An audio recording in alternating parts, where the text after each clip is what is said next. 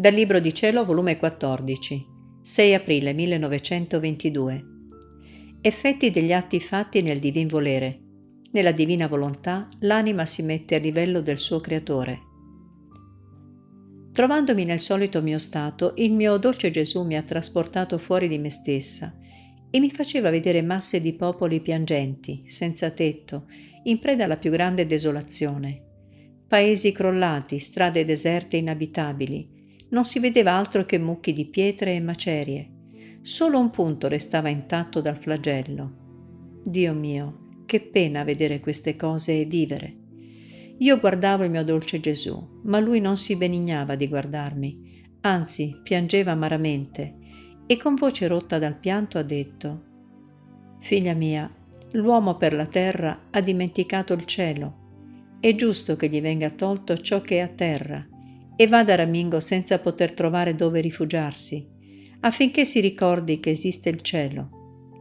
L'uomo per il corpo ha dimenticato l'anima, sicché tutto al corpo, i piaceri, le comodità, le sontuosità, il lusso ed altro.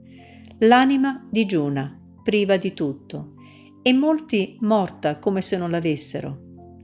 Ora è giusto che ne venga privato il corpo, affinché si ricordino che hanno un'anima ma quanto è duro l'uomo. La sua durezza mi costringe a colpirlo di più.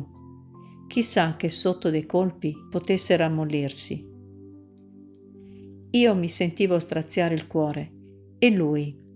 Tu soffri molto nel vedere come se il mondo volesse rotolare e l'acqua e il fuoco uscire dai loro confini e avventarsi contro dell'uomo. Perciò ritiriamoci nel tuo letto e preghiamo insieme per la sorte dell'uomo. Nel mio volere sentirò il tuo cuore palpitante su tutta la faccia della terra, che mi darà un palpito per tutti, che mi dice amore, e mentre colpirò le creature, il tuo palpito si frapporrà per fare che i colpi siano meno duri e portino nel toccarli il balsamo del mio e del tuo amore.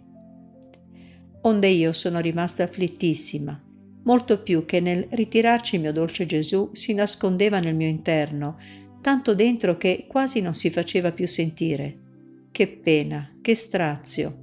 Il pensiero dei flagelli mi terrorizzava. La sua privazione mi dava pene mortali. Ora in questo stato cercavo di fondermi nel santo volere di Dio e dicevo, Amor mio, nel tuo volere ciò che è tuo è mio, tutte le cose create sono mie. Il sole è mio e io te lo do in ricambio affinché tutta la luce e il calore del sole in ogni stilla di luce e di calore ti dica che io ti amo, ti adoro, ti benedico e ti prego per tutti. Le stelle sono mie e in ogni tremolio di stelle suggello il mio ti amo, immenso e infinito per tutti.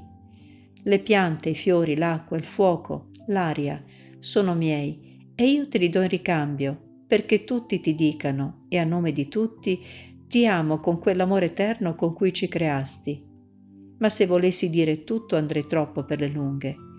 Onde Gesù, muovendosi nel mio interno, mi ha detto, Figlia mia, quanto son belle le preghiere e gli atti fatti nel mio volere, come la creatura si trasforma nello stesso Dio creatore e gli ridà ricambio di tutto ciò che Lui le ha dato.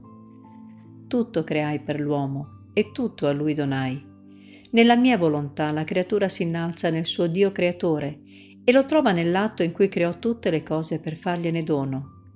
E lei, tremante dinanzi alla molteplicità di tanti doni, e non avendo in sé la forza creatrice per poter creare tante cose per quante ne ricevute, offre le sue stesse cose per ricambiarlo in amore.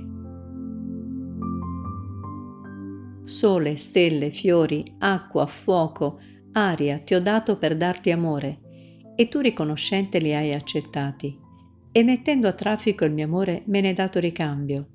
Sicché sole ti diedi e sole mi hai dato. Stelle, fiori, acqua, ti diedi e tu me le hai ridonate. Le note del mio amore hanno risuonato di nuovo su tutte le cose create e ad unanime voce mi hanno dato l'amore che feci correre su tutta la creazione. Nella mia volontà l'anima si mette a livello del suo creatore e nel suo stesso volere riceve e dona. Oh che gara tra creatura e creatore! Se tutti potessero vedere, ne resterebbero stupiti nel vedere che nella mia volontà l'anima diventa un piccolo Dio, ma tutto in virtù della potenza della mia volontà.